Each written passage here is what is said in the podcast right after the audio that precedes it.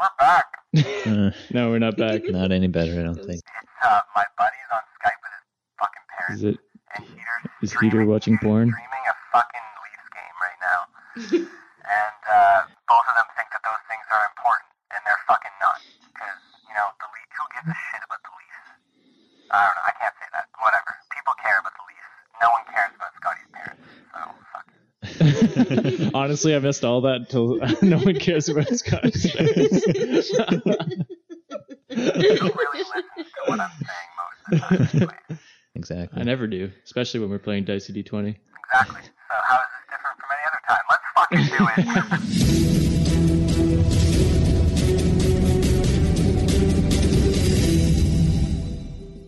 it. All right. Welcome, everyone, to the Nat 20 Knowledge Podcast. I'm your host, Josh, and today we'll be talking about quest building.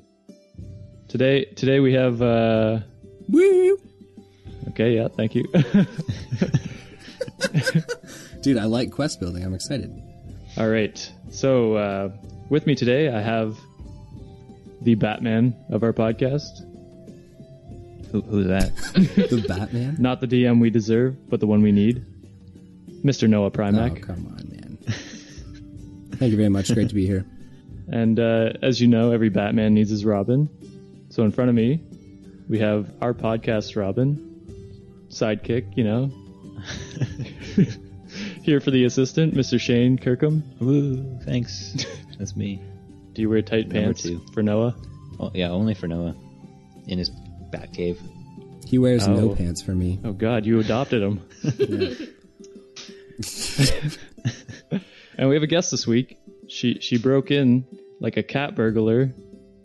Call her Catwoman. Our cat woman. oh, yeah, yeah. thanks, I Noah. got it. God damn it. Stole the joke. Amber Shenning.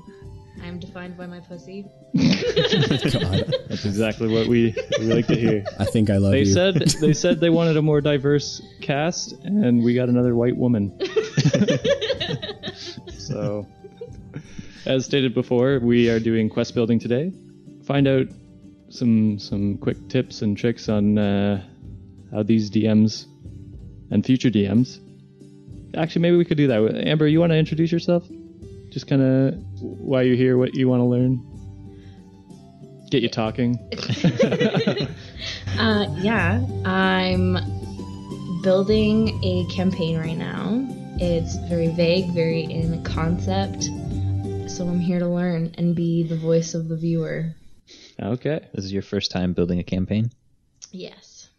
oh, God, this is perfect. She's a blank slate. Good to know. Yeah. You can corrupt her all you want. How long have you been playing Dungeons and Dragons? I was trying to figure that out earlier with Josh, and I think it's about a year I've been a player. I've been in, I think, five or six games now, uh, campaigns now. Um, but yeah, about a year. Okay, cool. So always a player, never DM, but looking to transform Yeah. into the the god that these claim these people claim to be. I'm not a god. Um, I'm not a god. No, kings are gods, only demi- men. okay. That's uh, Right. that's a Bioshock spoken. reference for all you guys. All right. Uh, actually, that that kind of leads into one of my questions. Uh, start off. I'm gonna post some questions to our DMs, see what their answers are. If Amber has any questions, feel free to chime in, pick their brains. You only have them for, I don't know, until the end of this podcast. They go to sleep after this podcast and they don't wake up until the next one. So, you mentioned Bioshock there, Noah. I Do did. you use a lot of video games and uh, other pop culture?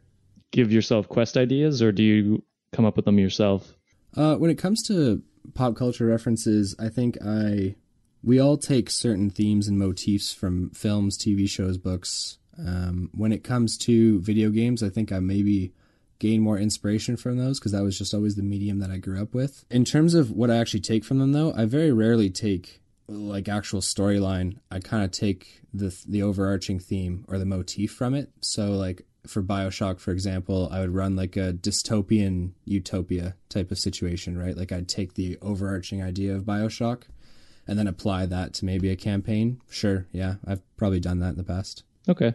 You're not just all homebrew, you kind of take ideas from here and there.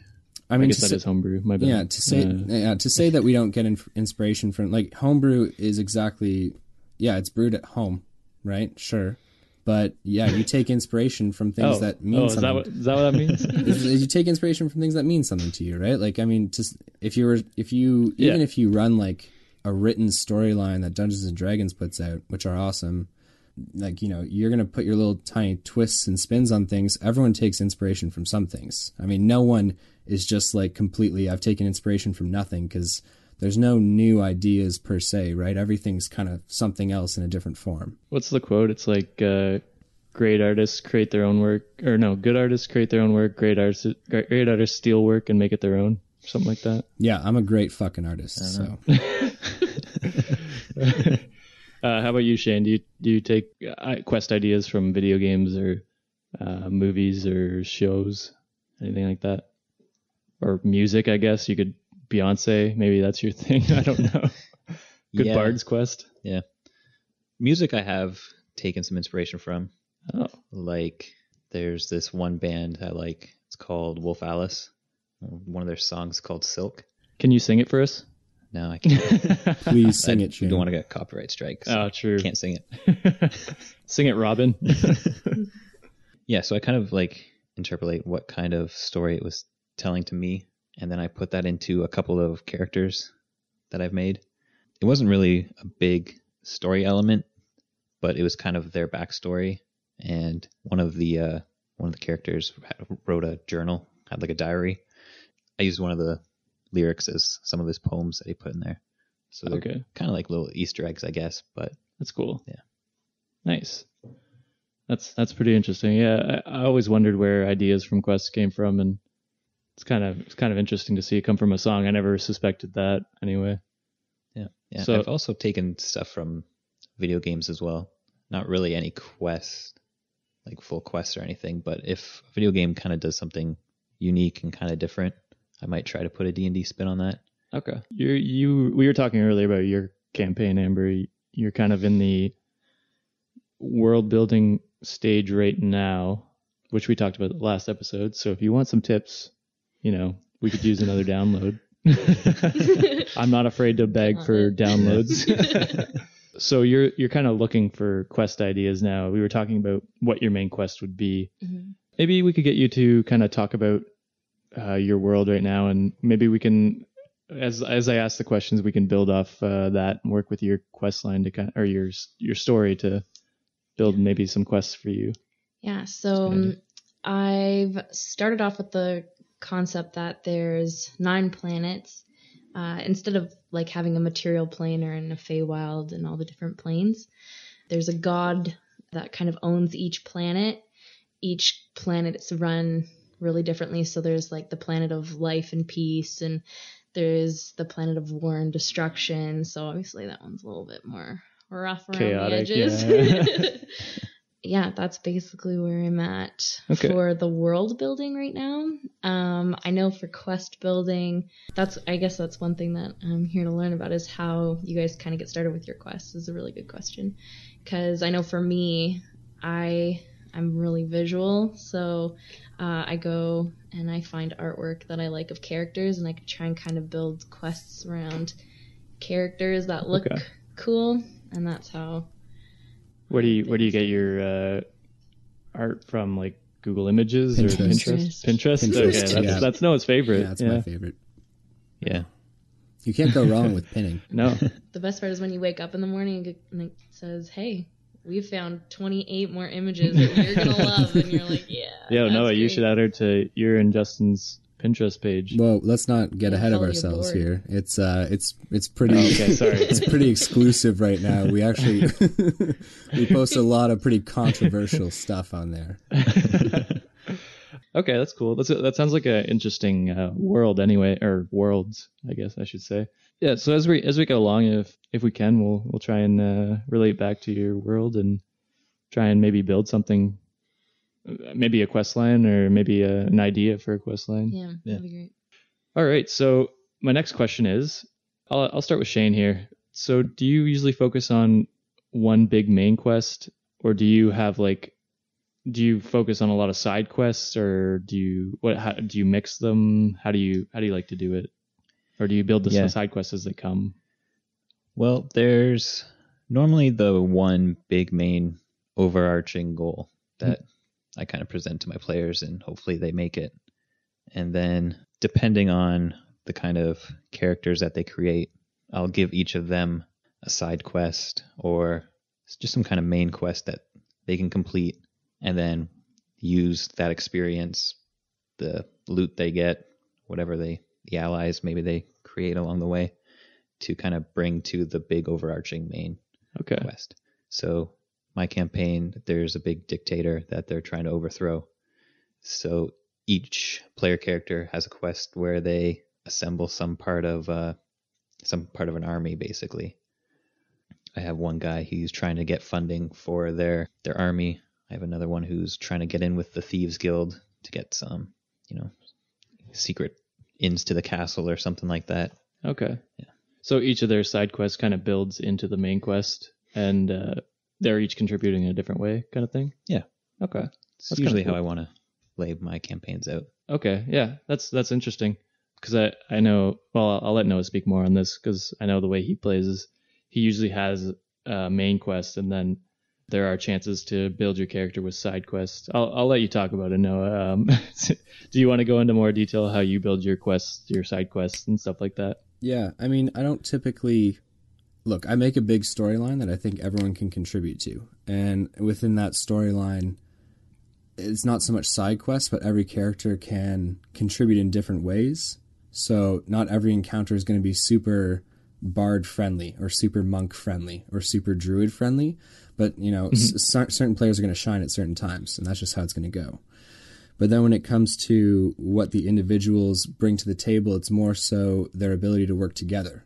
Like a lot of my scenarios are based on, you know, driving them apart. There can be like forks in the road, but you know, a lot of the times, at least the players that I'm with now, most of the time, they're pretty smart. They realize that they can't really survive on their own. so so uh, we, so what what ends up happening is together time is main quest time, and they're looking to complete an objective or save the world or do something that they find valuable with their time. In their downtime, that's where the real character progression comes. And I've absolutely had a blast with things like um, prestige classes, which Unearthed Arcana went into in 5e, which I was super excited to see. Um, you know, kind of had toyed around with those ideas before Unearthed Arcana, just because I really liked it from previous versions of D and D.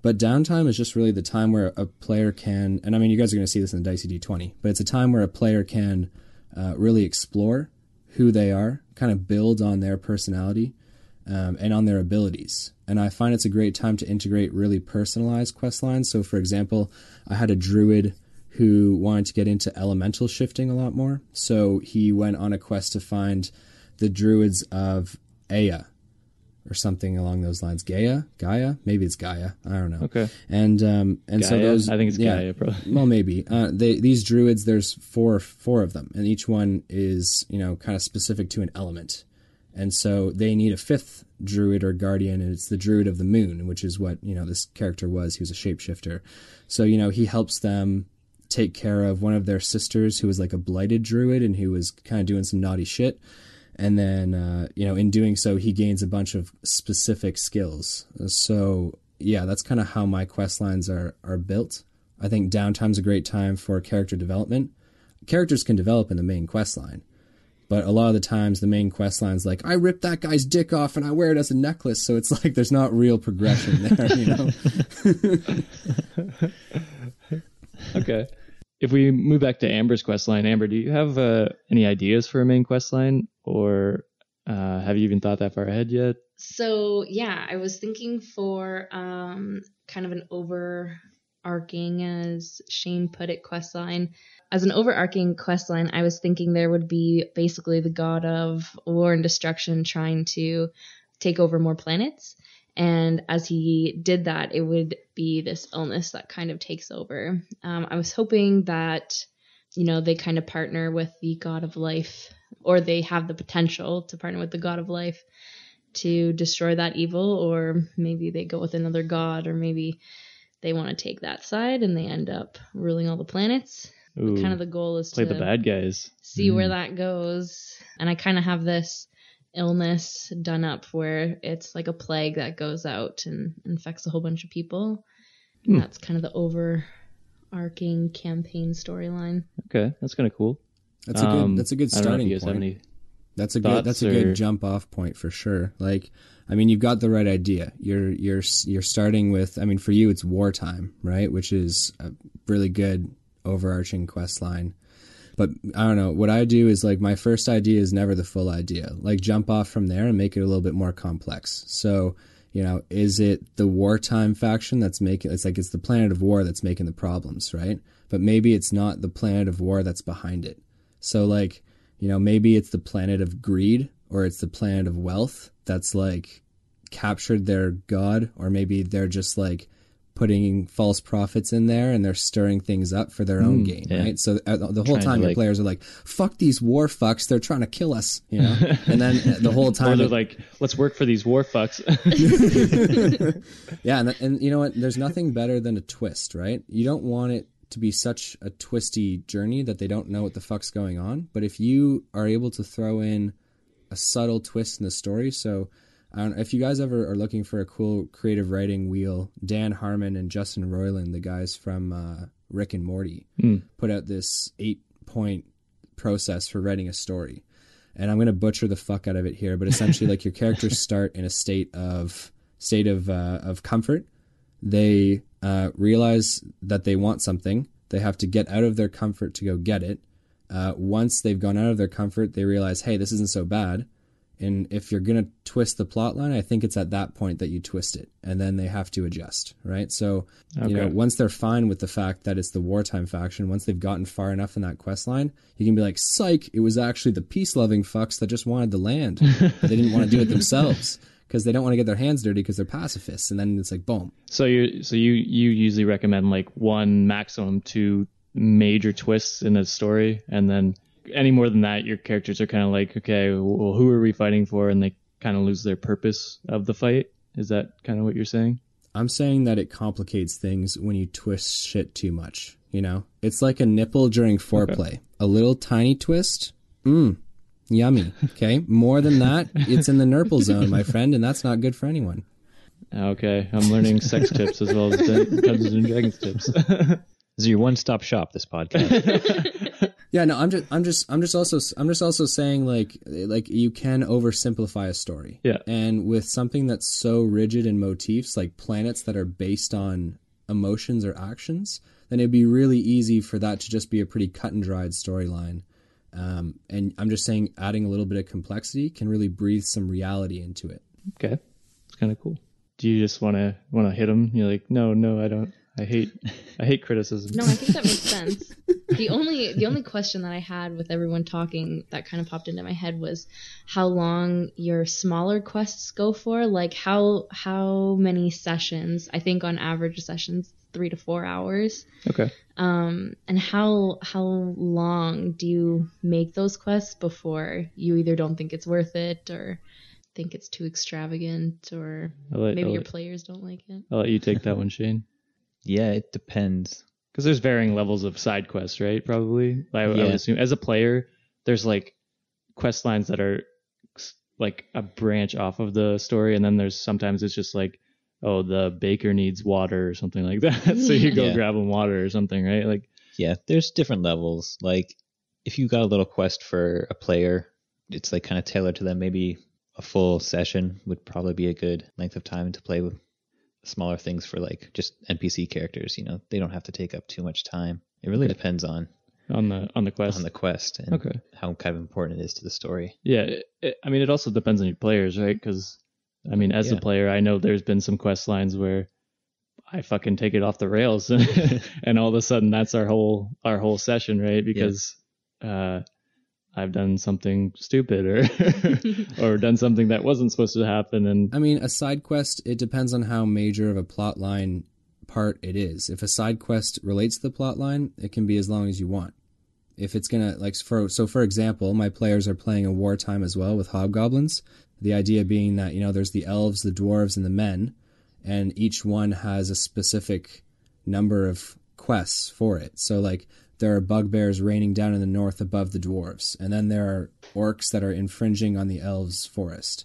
And so they had an option for them to do any of these things to help the wartime, but which one they chose and at what point determined which people survived better or worse and how well they did overall in the storyline. So, like, for example, if they left the dwarves too long, the dwarves wouldn't really be a formidable force in the final battle that's about to take place, right? If, you know, they didn't help Elion, or for example, you know, in in front of the human city, there's a bunch of um, siege engines being built, but, you know, they don't want to take those out too early because they'll just rebuild them before the war. So they kind of had to think strategically, and everything kind of had a cause and effect.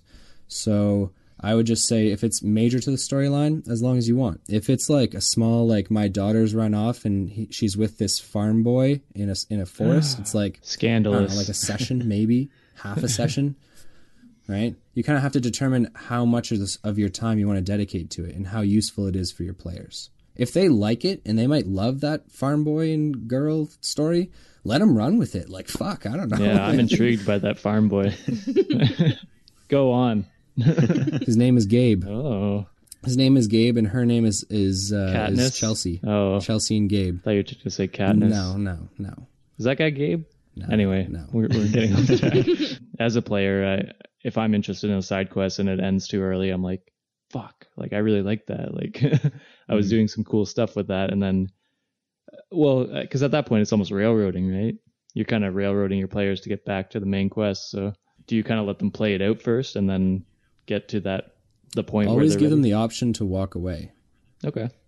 Like at any point in any quest line, they should be able to walk away. And I mean, there's going to be consequences, but at no point should you be like, no, you have nowhere else to go. You have to do this, Mhm. right? If they if they're not game for it, just let them fucking walk, and then they still feel like they have freedom of choice, Okay. which they do. All right. So that kind of leads into my one of my next questions. It's how much leash or leeway do you give to your players to solve a quest? Is there like because I know some DMs like to do it. This is the one way to solve the quest. Um, if you do something else, it kind of fucks the quest up, and then you just have to go another way or do another quest or something like that. So how do you guys approach that kind of thing? Yeah, I think there's a lot of ways to solve different problems and different quests. Even just speaking on the campaign I was just talking about, right? They have an infinite number of choices. I mean, they could go help the elves, they can help the humans, they can go deal with the sand people in the south. They had a bunch of stuff going on, like, you know, the King of Elion wanted a set of stone gauntlets, which had the power of the ancients. The Elven King wants some jewels back from a, a dwarven kingdom. The dwarves have this dragon in the north that's fucking up some mining operations up there, so they're pissed about that. They had like legitimately 15 different things they could have done, mm-hmm. right? It's just and and they were told at the beginning because they're high level players that the order in which they do them affects the long-term success.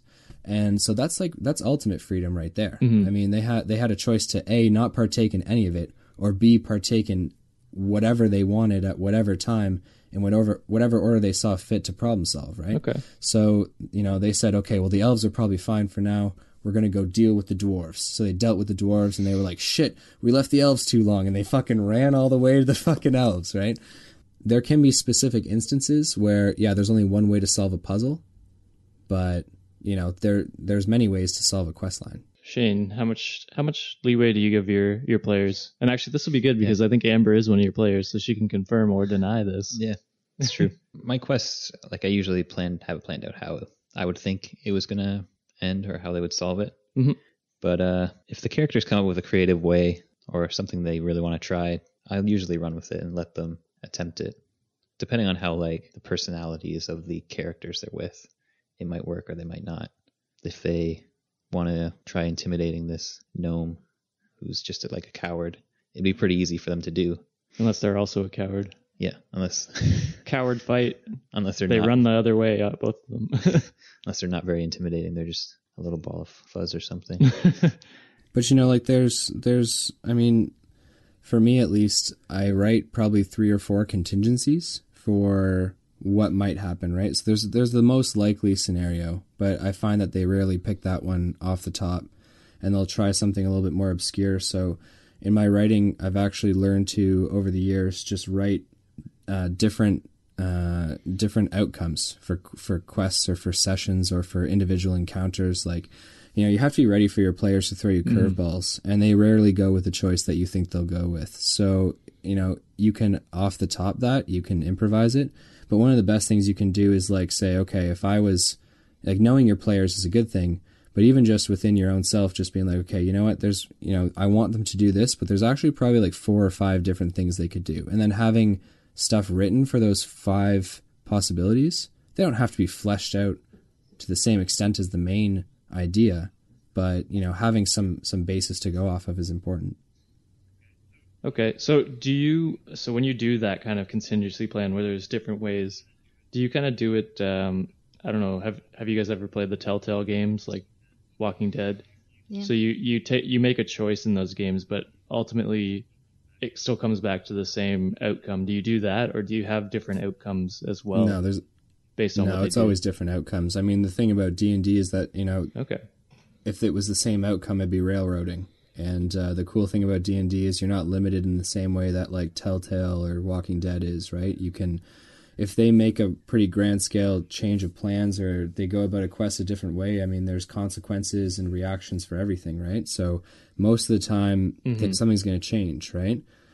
I was running a quest where they were dealing with some sea elves, uh, doing kind of like a Hunger Games meets Olympics type gameplay, and uh, the king asked them to do a quest for him. And you know, if they they had a choice between helping one of the lower elves in the city or helping the king, it was the same quest line but from a different vantage point. But they're they're not going to get the money from the king if they don't help him, right? And they're not they're not going to do quote unquote what they saw as the morally right thing by helping the younger less prestigious elf right so um, you know there's always different outcomes for different decisions that's the beauty of d&d Uh, how about you, Shane? Do you do the one outcome, or do you vary it a little bit? Try to vary it. I plan out if they get the quest done. You know, obviously they'll get the rewards, and you know it'll help them. But there could be uh, like uh, one of my quests. I had some couple players. They were investigating this inn that was rumored to be haunted. Okay. they go in, they look around, and like, oh yeah, people have been, people have died here. They've gone missing. We're gonna spend the night and uh, uh, see if we can find the ghost, and we'll attack it or whatever, right? Yep. So they spend the night, and yeah, the ghost shows up, and they end up fighting it and defeating it. Hey, we, you know, we got rid of the ghost, so let's go to this guy and uh, collect our reward.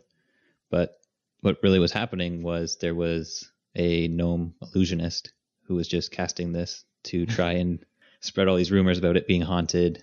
He wants to drive business to and down the street. Okay. So there's different outcomes. They could finish the quest early and not really complete it. They could figure out that that was going on. They even did something I didn't plan at the end of it. They got they found out what was going on. They ended up working with the gnome illusionist. He was a spy for the inn down the street. Okay. So they ended up working with him to go to the other inn and start making that place seem haunted. but like when they got there, they started talking to the owner and ended up getting really good intimidation rolls. So they were able to like bully their way in there and finish the quest that way. Depends on how they react to different things. You should always plan out a couple things where, you know, it might end here. So this is mm-hmm. what would happen at this point. Um, yeah, like kind of like what Noah said. You always give them an out to get out of the quest whenever they want to. So if they want to finish it there, they can. But Yeah. But then there should be like the repercussions as well Yeah. of finishing the quest early or not. Yeah, so I mean, for like Amber's quest line, for example, I mean, you can write out this whole wartime story all you want, but to a certain extent, if your players decide that they don't want anything to fucking do with that, you can't just be like, "There's nothing else happening in these nine planets that I've created. It's just the war, right?" So you have to there's have only war. yeah, there's only war. Every there's war everywhere. What about the peaceful planet? War there too. War everywhere that you can see Death is. yeah, you need to have complex complexity to the world, and there has to be other stuff going on. That's kind of what's interesting about D and D is you have to create a living, breathing world that has a lot of different options for quest lines. because there could But be like um sorry sorry to interrupt you noah but uh, there like for years they could be like like there could be a, a greed planet or something where they they are selling arms to the the uh the war planet and maybe they work for them as like traders or something like that like trait traders, not traitors. you know what I mean? like they're they're like Han Solo or something. They're like taking goods back and forth. Well, or I mean, you you you have someone hire them as armed guards, right? Armed escort for one of the arms shipments, and then you know they're actually a part of the trade. They get to see some of the arms get used, and they're like, "Holy shit!" Like that's what happens when we make a bunch of money and people just like get killed, right? And you might actually see like them change their tune, or you might see them fall headfirst into becoming arms dealers. But uh, you know, either either one could happen, right? Yeah. Yeah. Uh, I, I do have a question for you, Amber, though. Are you going to allow them to start on different planets? Yeah, they could definitely start on different planets. I don't know how I would get them together yet, but I would hope that they could start on different planets. Uh, Well, uh, if you think about it, there's what? There's nine alignments, right? Nine different alignment choices. So you could have, I mean, based on their alignment, which planet they are on. yeah, You that's could do that. true. I don't know how you'd get them together. That, that's a that's a whole other problem. But uh, Well, creating an organic encounter like that would be pretty challenging. Given I don't know how easy space travel is. I'm assuming pretty easy, but um, but yeah, you. I mean, you gotta start small. So even though you've created this really big, awesome universe, these nine planets to work in, I mean, you gotta realize that they're starting off as level ones, right? They're literally unknowns to the world. No one knows their name. They haven't accomplished anything really cool unless they're a folk hero. Um, so you got to start them off at a point where they can build their reputation and uh, you know maybe they meet on like a transport vessel right? Or maybe they they meet when you know one guy is his village is attacked and you know one of the the guys there is actually a dude who is a soldier or something like that. Like you never you kind of have to work with your players but an organic encounter is always the best way to start off. You have to understand that i mean your first episode is or your first session is probably just going to be fucking around right? Always is. Yeah, I mean, you got to give them an option to like kill an innkeeper, bury the body. They need a whole, you know, uh, GTA Five experience for their first three hours of gameplay. How much do you think of your players when you're building a, a quest? And you know us from like uh, we've been friends forever, Noah, and so it was probably easier for you to build quests for us. But say you're building a quest for people you don't really know. How do you how do you go about that building for them? I always just build what I think would be cool as shit to play, and then I go from there. Okay. But I mean, if you don't know your players and you're building, then you're pretty much looking at. You gotta pick a theme that you think people can relate to, right? You know, or it- it can be challenging for sure for players you don't know. But all I can say for that is, you know, maybe there's nothing there's nothing wrong with sitting down with everyone who's about to play and saying like, "Hey, so what are you guys kind of like into?" Because you know, if you make this like horror and gore campaign and everyone's like, "I kind of just wanted to like fuck some shit up," then that's going to be two very different vibes. And there's nothing wrong with like going to your players and being like, "Hey, what are you guys into?" Because like every time that we f- complete a season or a campaign, I look at my players and I go, "What are you guys interested in doing next?" He And goes, some "I'm so like- disappointed in you guys. Why did you do that?" Yeah, followed by what can I do to make it so that you'll do better, right? And the answer is always nothing. We'll always fuck up. yeah, but ask them what they're into because that, you know, it's like fucking sex. We're going to we're to go back to the twisting of the nipples, you Ah. know what I mean? If you never ask your partner what the fuck they're into, then you'll never know that you're doing it wrong, right? They could just be nice and tell you that you're doing fine. But the sex is going to be way better if you just talk about it and say, you know what, I actually don't like it when you twist my nipple. And you're like, fuck, I've been twisting nipples for years. Like, you, know, you gotta, you gotta figure your shit You're out. like, I love being my nipple t- being twisted. Thought everyone right? did. It's like I thought horror and gore was sweet. You don't like that? No, I just wanted to like you know throw some kittens off a bridge or something. But you made me fight a werewolf pack that gore. ripped my That's head off. bit of- Like That's a little bit of gore.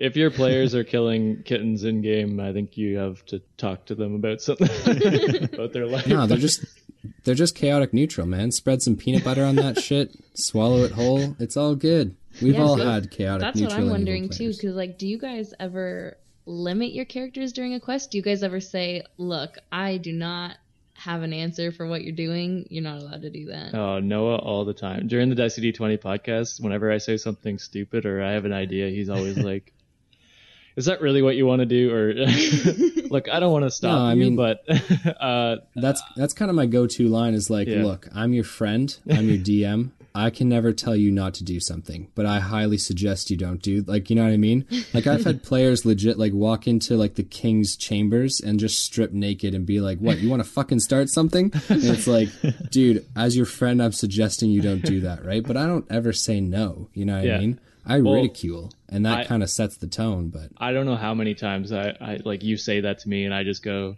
I'm doing it anyway. Like it's happening, and and you're just like, all right, let's see where this goes. Yeah, no, you never want to limit. You always want to, you can always, as a friend, suggest things, um, but you never want to say, no, you can't, because that's not what D&D is about. D&D is like, oh, you want to learn about that cryptic message that was in the bathroom? Sure, you can seduce the barmaid and talk about it over pillow talk. Like, I don't know, fuck, like, do whatever you want, right? Like, I don't know, Shane. Do you have any? Uh, do you just railroad your players hard and just keep Yeah. them on the on the straight and narrow? Yeah, pretty much. Just like keep shoveling coal. I think that like overall the we're making the stories for our, our characters and we're trying to play for them basically, give them this experience. I think it's pretty important like there's an improv rule called like yes and and you always just agree with what they say and then you keep building off of that. And I think that's something that you can also use in D&D. Mhm. So saying, okay, yeah, we'll do that, and then trying to build off of that for them. It's you're starting to make the story for them, like on the spot. Yep. You're able to build it. You're really you get at instant feedback from them. you're really good at that too with um even just simple things in character development we had one mission where we went into this cave and there were these uh, owl bears. And one of our characters tried to make friends with them and went up to the little like puppy one. Yeah, there was uh like two cub owl bears and a mama owl bear. yeah. And uh, she was like do you want to go listen to music and hang out?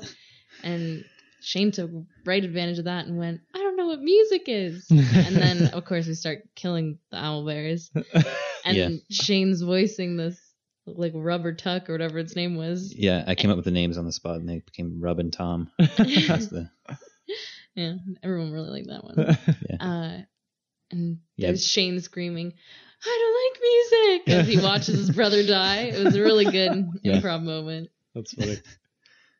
Yeah, they were trying to like clear out this den, but they found a couple cubs. So like, oh, we'll befriend them and take them along our way. One, we had a druid, and they're like, I'm gonna get a new pet. As all druids think. yeah. So it could have happened that they recruited them, but because they said, "Oh, we're going to teach you music," and then our like chaotic rogue started, chaotic evil rogue yeah, started attacking the the mama bear and the other bears. So like, oh, this music's terrible. We don't- never want to do this again. I didn't know this is what music Yeah. was. So if they were able to like switch around and end up getting one of the bears to actually stay alive and follow them, not be too freaked out by them, that bear would have hated music from for the rest of its life, you know.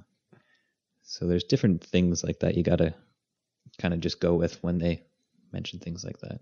My players haven't really done anything outrageous that I thought would ruin the story or go too far off. So I guess I've been kind of lucky there. I should come play your your Yeah. campaign. man, that's all my players do. yeah. Well, uh, Sab's pretty good. Yeah, I mean, I had this recent campaign.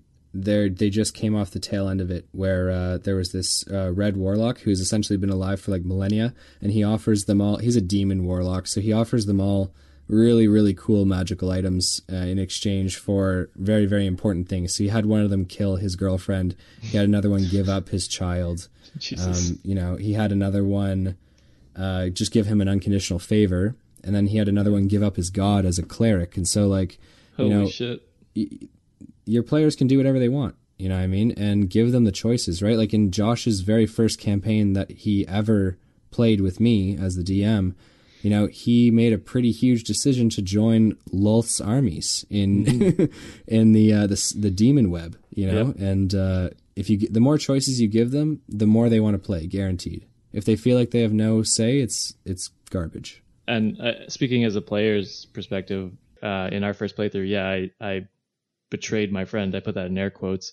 I, I wor- started working for the bad guy basically, and the whole time me personally, I was like, I was always thinking about it. Like when when I wasn't playing the game, I was like, "Fuck, did I make the right choice? Did I do this?" And and it really en- en- engaged me, to say the least. Like you never just said no, I couldn't go, and then I'd, I'd be like, I'd kind of be pissed because because I thought of this whole plan and I I wanted to execute on it, where I would betray the bad guys, kind of thing. Later on, I had this whole con, and uh, it for a play as a player, it was really engaging to have that option to go do what I wanted.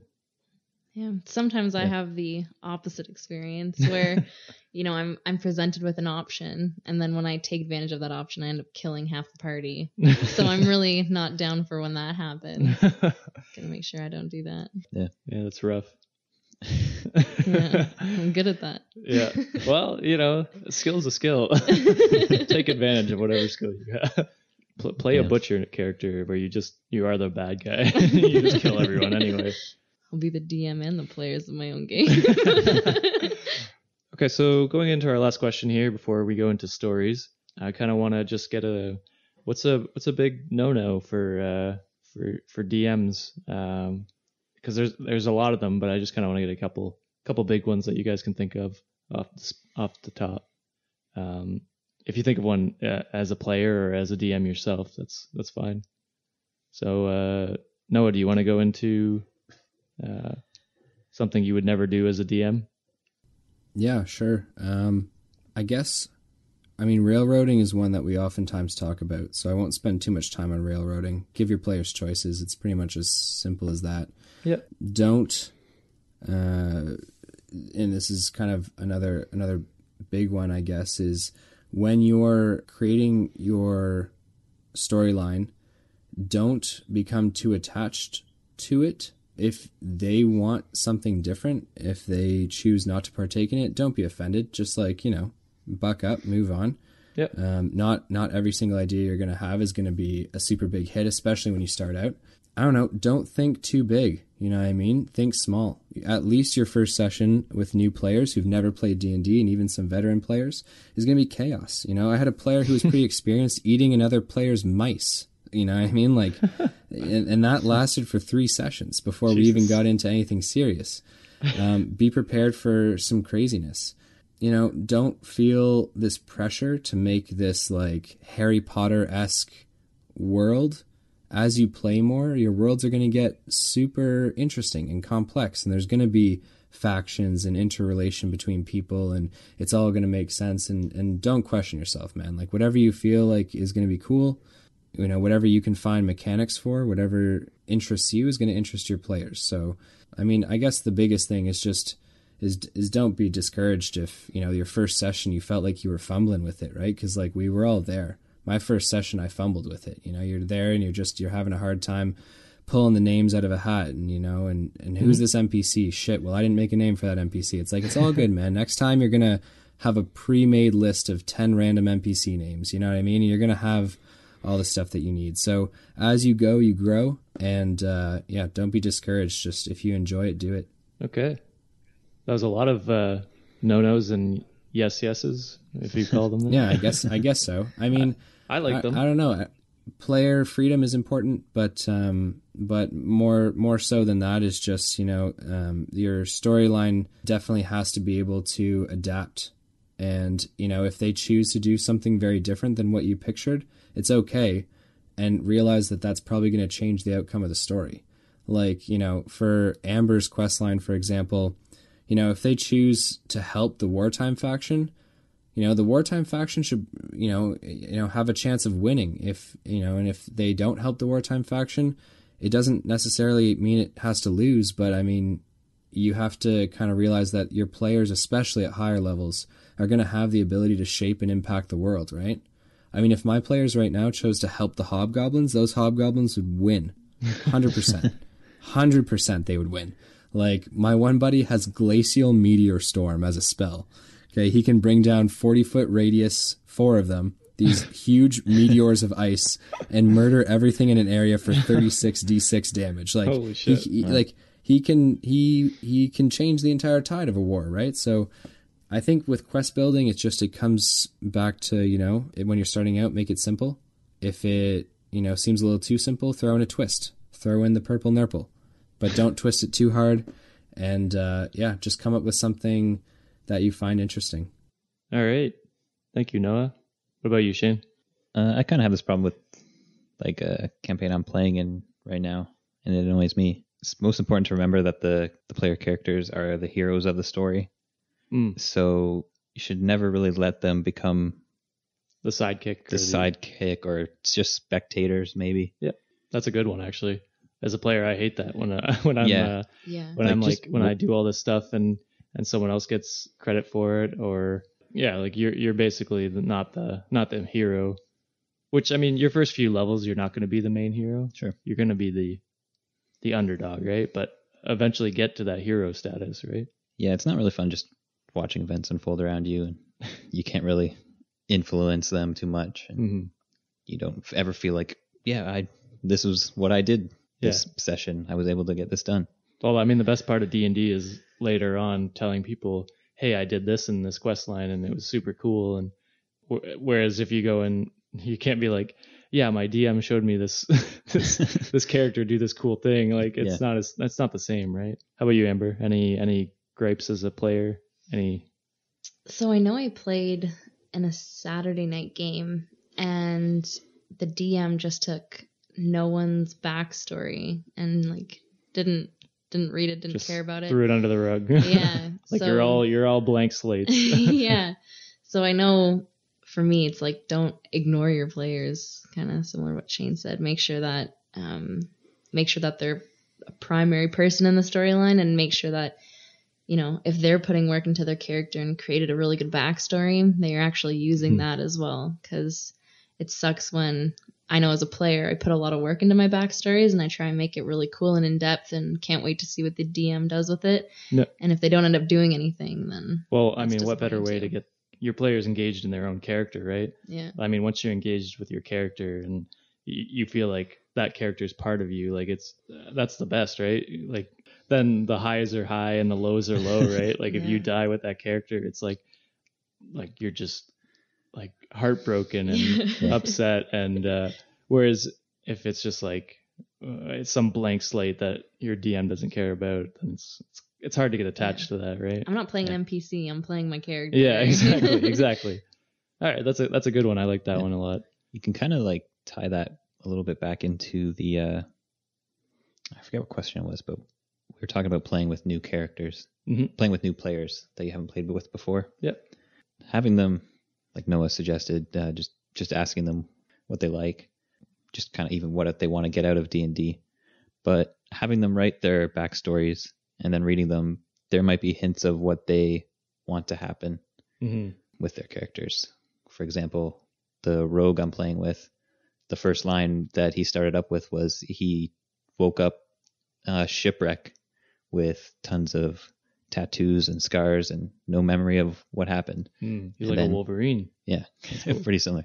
And then he started stealing from the streets and eventually climbed like a this gang ladder and got pretty high into a a gang. But that gives you a opportunity to write his back backstory, I guess, how he got to Where, where, he he started writing. and uh, yeah, And that gives you maybe a little quest to actually give him the chance to find out where he came from and what those scars and tattoos might be. for sure. That's a that's a yeah, that's a good point. Uh, looking into your characters, their character's backstory, and using it Mhm. as a possible side quest later. I think a big no no for me. Uh, I hate this. Okay, so I don't know if you guys have ever had this. I, I know you two have, but a DM say no, we're restarting this campaign because you guys have Fuck fucked it up son. so much. Fuck yeah, that. that is the worst because you as a player and you as your group have made this conscious decision or even accidentally have fucked up the quest. It, that's fine, right? There should be, always be another way to get back into the quest. Yeah. Um, because or not like just fucking grow up like if they if they really fucked it up royally then now continue writing it as though yeah it's messed up you know what i mean if their whole job was to protect the princess from an army of trolls and the princess dies, don't restart the fucking quest. Just be like, shit, they failed. But now, what's the world like without this princess, right? Yeah, th- You know write, what I mean? Like, write up some go from there. consequences. Write up some consequences and some some outcomes to it because uh, there's nothing more defeating as a player than having your choices and and decisions and out like the things you have done mean absolutely nothing when it gets reset. I get it if you're playing Skyrim and you save before you go in and murder a bunch of people, but Yeah. when you when you're when you're in the game and and uh, and you're you're interrogating someone and you cut his head off without asking the right questions, that's your choice. you you cut the head off. Uh, that should be uh, your your decision to live with, whether your group Yeah. hates you or not. And uh, And I mean, uh, on, on top of that, like this kind of flows with that is like realize that not all your players are good guys. You know what I mean? Some of them are fucking bad dudes. Some of them are indifferent to the problem. Some of them really care, and some of them are just like there for the ride and to have fun. Like th- writing a quest line uh, with the whole knight in shining armor motif is all well and good if you have a group of paladins who are lawful good, but like if you don't have a group of all paladins that are lawful good, then like understand that some of your players are going to do some pretty fucking dickish things. Like, you know, everyone's going to be talking to the king. One of them's going to have his hand in the fucking cookie jar, right? Like stealing some shit. And it's like, you got to be fine with that. yeah, And the consequences are the consequences, but like, people are living and breathing. People make good and bad decisions and do good and bad things, quote unquote. And so do players, right? yeah, and everyone makes mistakes in real life, so you should be able to make the mistakes in the game as well, right? Yeah. And Oh, for sure. and you could you could you can take it a funny route. You can make it a funny outcome, uh, like whatever. Just do whatever you want, but make it so that your players feel the feel the effects of their decisions and not feel like their decisions are pointless. Yeah, I love the idea of no matter what the decision is, that they can keep going too. Because I know, I feel like sometimes I make a decision in the campaign that uh, Josh is referring to. and like I said earlier, I just end up killing a bunch of party members. And in my in my game that I play those nights, I'm known in my party to party wipe all the time. Yeah. But I feel like part of that is because I make decisions that aren't what the DM expects. He even said right after I killed everyone, "Wow, that is not how I expected that to go." And it's like, well, don't make it go that way. Then, like, you're the one narrating Yeah. this. Yeah, I mean, it, whenever you're writing a storyline, if your storyline hinges on one dude whose whose head can't be cut off surviving, then you gotta dig deeper and pl- put your little uh, put your feelers out in some other areas too, man. Like if your quest line hinges on something so fragile, you cannot be upset if it falters, right? Because Yeah. like you know, it's gotta there's gotta be more depth to it than that. If this one dude that you're interrogating is the only one who's got the information you need, and the quest line cannot possibly go forward without him, then that's a recipe for fucking failure, my friend. Because like, there's a lot that can go wrong with that, right? Yeah. Like my quest lines are, you know, they've got so many different angles to go about it. They don't need to talk to one dude in one place at one time to get that shit started. It's all around them. You know what I mm-hmm. mean? Like there's billboards and Yeah. all that stuff. Go right? this way for Werewolf Clan. Yeah, you're, if, if it's yeah, If your players are dumb, Yeah, just write it out for them. All over the No, sand and trees, though. it says it says this is the way to the quest now. no. Yeah, I, I, so that's that's kind of my main a big gripe for me. Another gripe you've kind of talked about Amber is uh, player killing. I think should be an event. Like it should be it should resonate with people. It shouldn't be like an every other session kind of thing. It should be this is a this is a fucked up like you feel that shit, right? Like if a player dies, you feel it. You're like, Yeah. fuck, that sucks. I feel bad for whoever it is, like whoever's player dies, and and like the whole group feels the loss, and that player feels the loss, and and Dude, I, I mean, it, when if players die too often, you lose. It's like Dark Souls. You become desensitized to the loss. You know what I mean? You're just Yeah. like, "Ah, I expected to die tonight four times. You know, it's like, Yeah. um, if you have to, you have to be very careful with the concept of, you know, a player's mortality in their life, especially at early levels. They can die really easily. But a really important part of quest building is that it's fluid, right? I mean, if you build a quest and they're that night you're rolling hot and they're rolling cold, you got to ease off, man. Because like if you kill someone every session or kill, t- I know a DM who legitimately his ratio is like two player characters die every night, Holy shit. and uh, and they don't enjoy it and they hate it. And Well, I and one of my buddies was like, dude, you DM'd me for so long, I didn't realize how shitty it would be out there in the real world, man.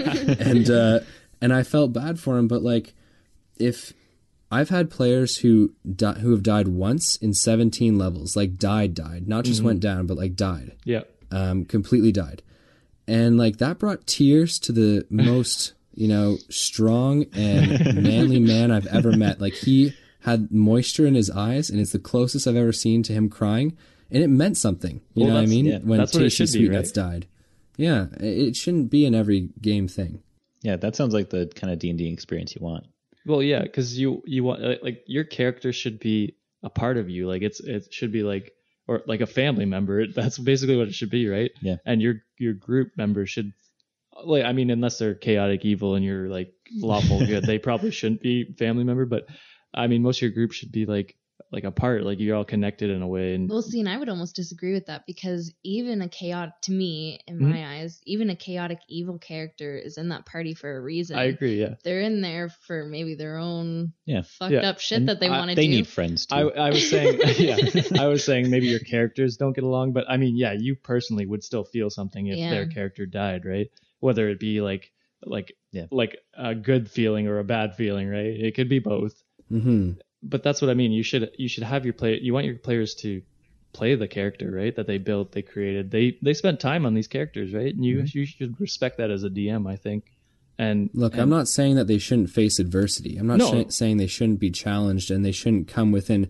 You kind of have to understand, and the DM's handbook is really good for this, right? Like, if it's a low XP situation, they should probably breeze through it a little bit. If it's a mid XP situation, they could be faced with some difficulty, but, you know, if it's a high XP situation, yeah, they could face some some really troublesome things. The fight could go terribly for them, and they can kind of bounce back from that. But if you're relentlessly pounding them, here's another problem I have: not only just death every session, but if you are um, putting them up against a end of quest style, high XP, high risk, high reward, likeliness of death quest at the end of every single session or during every single session, you're doing it wrong, man. yeah, D and D is about highs and lows. It's a mixtape. You cannot put on a banger every single fucking session because they they won't they won't know anything any different. Like they Yeah. they'll never role play.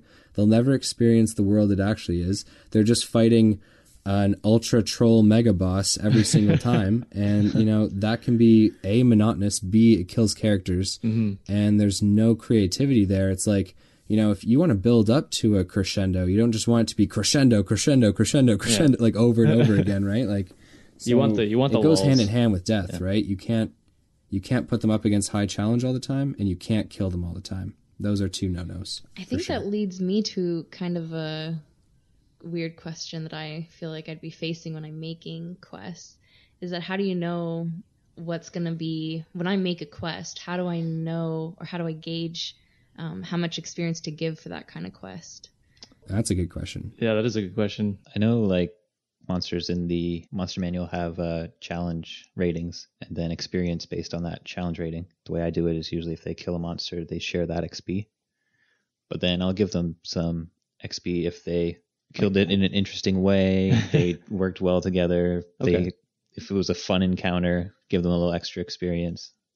Yeah, if it's a big quest and like a big milestone or something, give them a nice bonus or something like Yeah. that. Yeah, I mean XP is something that can be.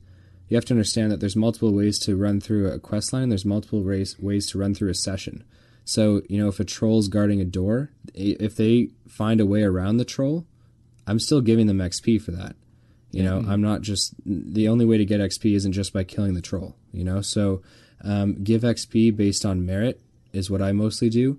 Um, sometimes I have a really fun little tidbit where I only give XP to players who get the kill. So when they're up against like 14 desert wasps, you know, it's kind of like a competition to see who can down the most of them because they get 100 XP each, right? Yeah, um, you know, XP is something that yeah is based on challenge rating, and so but as a DM, I find that sometimes, like when they fight a zombie, even though a zombie is a challenge rating like one or two, if they have a really hard time with that zombie, I might give them a little bit more XP for that. I might give them 50 more, 100 more, because sometimes zombies can bounce back every single fucking turn, right? Yeah. So you kind of decide. And organic encounters, non combat, you can give experience as well. Don't forget about inspiration points.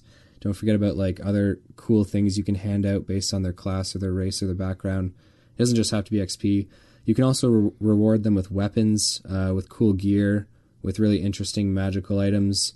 Boons later on in D and D become a big thing, feats and stuff like that. So there's a lot of ways to reward. XP is one of them, and uh, it definitely depends on the challenge rating and merit. For sure. I would uh, I would argue as, uh, this is from a player's perspective, so I might be a little bit swayed, but I would argue more XP is almost better. Not not like an extreme amount, but like you want your players to grow. And I mean, at, at a certain point, 100 XP is not going to mean much, right? Mhm. Like, so giving them a lot of XP at the beginning is not going to mean much in the long run, but it might allow them to level up a bit quicker to get a bit more of the skills that they want, which allows you to give them harder quests and stuff like that. That's that's just my perspective as a player. Uh, personally, I like Yeah. getting the quicker level up so I can get to the harder quest lines and stuff like that. Yeah, Yeah, Josh um, and I touched on that earlier where I've been playing D&D for a year and I think the highest level I've been is level 5 or 6 Mm. Oh shit, dude. we That sucks. we party wipe, we party wipe or we complete the campaign. So I'm itching to play a quest or to play a campaign where I can maybe even freaking start at level 5 like I'm so over Yeah. it. So I'm Dude, like prepare I know to get fucking hard because I have players that are 18s, 19s, and 20s, and we're thinking about expanding past 20. And uh, they've got like crazy epic weapons. Um, you know, it's it's a whole nother style of play when you're up at those levels, and they can actually take on real challenges, man. And they actually can do some pretty nasty shit. Like Glacial Meteor Storm, for example, is just one of those things, right? Yeah. Like they uh, like playing with high level characters. Nothing beats it as a DM. It's way more freeing. I can do pretty much any idea I've ever had for a quest line. I can run it now, and uh, I love that because the first five levels, your quest lines are pretty generic. Yeah, you can And only kill that- you can only kill hobgoblins so often before you're yeah, like, the "Fuck." shit the shit opens up, man. It's pretty fucking wild. Yeah, and I'm always I'm always surprised with how it works with the different DMs because I know from like a gaming background, you know, you can breeze through level one, two, three, four, five Mhm. fairly quickly most of the time. And then I know for me as a player in D and D, I'm I'm always like, why does it take me eight sessions like, to get to get to level three? Make it stop. yeah, Yeah, I mean, as a general rule of thumb for quest building, your character should reach level one by the end of the first session. And Okay. then they should probably reach level two by the second or third. Level three should probably be the third or fourth. And then you start to kind of get into the exponential growth where they maybe have to grow a little bit slower. But throw in throw in XP for good things that they did for non-combat stuff, right? Yeah. Or for for combat as well. And uh, they should be able to grow pretty quickly. All right. Um, so we're gonna move into. Uh, last week we talked about doing possible stories from our audience, and we got a we get quite a bit of response. So we're gonna we're gonna read out one of the stories that we were sent. We'll read out this one. So Yeah. Just curl up in your blanket and curl, curl close up. your eyes and listen to this story. Get you- if you hate- mug of cocoa. if you if you hate D and D stories, then uh, Turn this off now. I I don't know why you're Abort. a DM, but um, so so this one comes from at puddle eighty eight underscore eighty eight from Twitter. Puddle was uh, he started off DMing. Uh, he created a, a single player dungeon crawl to get like into DMing. Right. He he wanted to, he was starting off trying to world build and learn how to build quests. So he started a small little uh, dungeon crawl with the with a player. So he he ran he ran uh, this with two players. So after the first encounter, uh, they had two. They were fighting two zombies. The one decided to cut off the head and tie it to his belt with what hair he had, they had remaining, and then referred it to his as, as his friend as Cut- Cuther Cutherbert for the rest Cuthbert, of the man, game. come on. Sorry. You're not doing puddle justice, man. Cuthbert's a dope name. Uh, he proceeded to voice act both the character and Cuthbert, the severed head, throughout the dungeon, and having a three-way conversation like that was that was one of the NPCs I placed in the dungeon, leaving me to act out the NPC confronting a madman talking to a severed head. he carried on this throughout the dungeon, speaking to it mid fight and asking it for advice if he got stuck, and then giving himself the answer. That's Uh, amazing. That's really I- awesome. I love that story. It's uh, Oh my god, that player deserves some major inspiration points. That is awesome. Uh, he he was uh, he was telling me he has another friend that does shit like that, so he's he's gonna add a third player into this this campaign. And he said he's super excited to to see how that that plays out. That's awesome. but that's Dude, a Puddle, you couldn't have gotten a fucking better first session, man. Because cutting body parts off and attaching them to your belt is pretty much a staple of D and D. Because uh, it- whether it's dicks, fingers, ears, heads, I've had player characters carry around pretty much every appendage you can think of on a fucking belt. So uh, that's pretty much D and D, man. If you can handle that, you can handle anything, man. I have a similar story to this, actually. It's so I just good. remember now. This was my first campaign ever. One of the first sessions that I played in. I was playing a rogue, and he was a kleptomaniac, so he just take whatever he wants. Like he would never do it just to keep it. He'd sometimes he would keep it. He might just give it as a gift to somebody. I said he'd sometimes just buries it because he's tired of carrying it around and doesn't want people to help. He doesn't want other people to have it okay. so we were fighting gnolls, and uh, he searched. I searched one of the gnolls and found a child's head in his backpack. Oh God, So, yeah, I'll take that.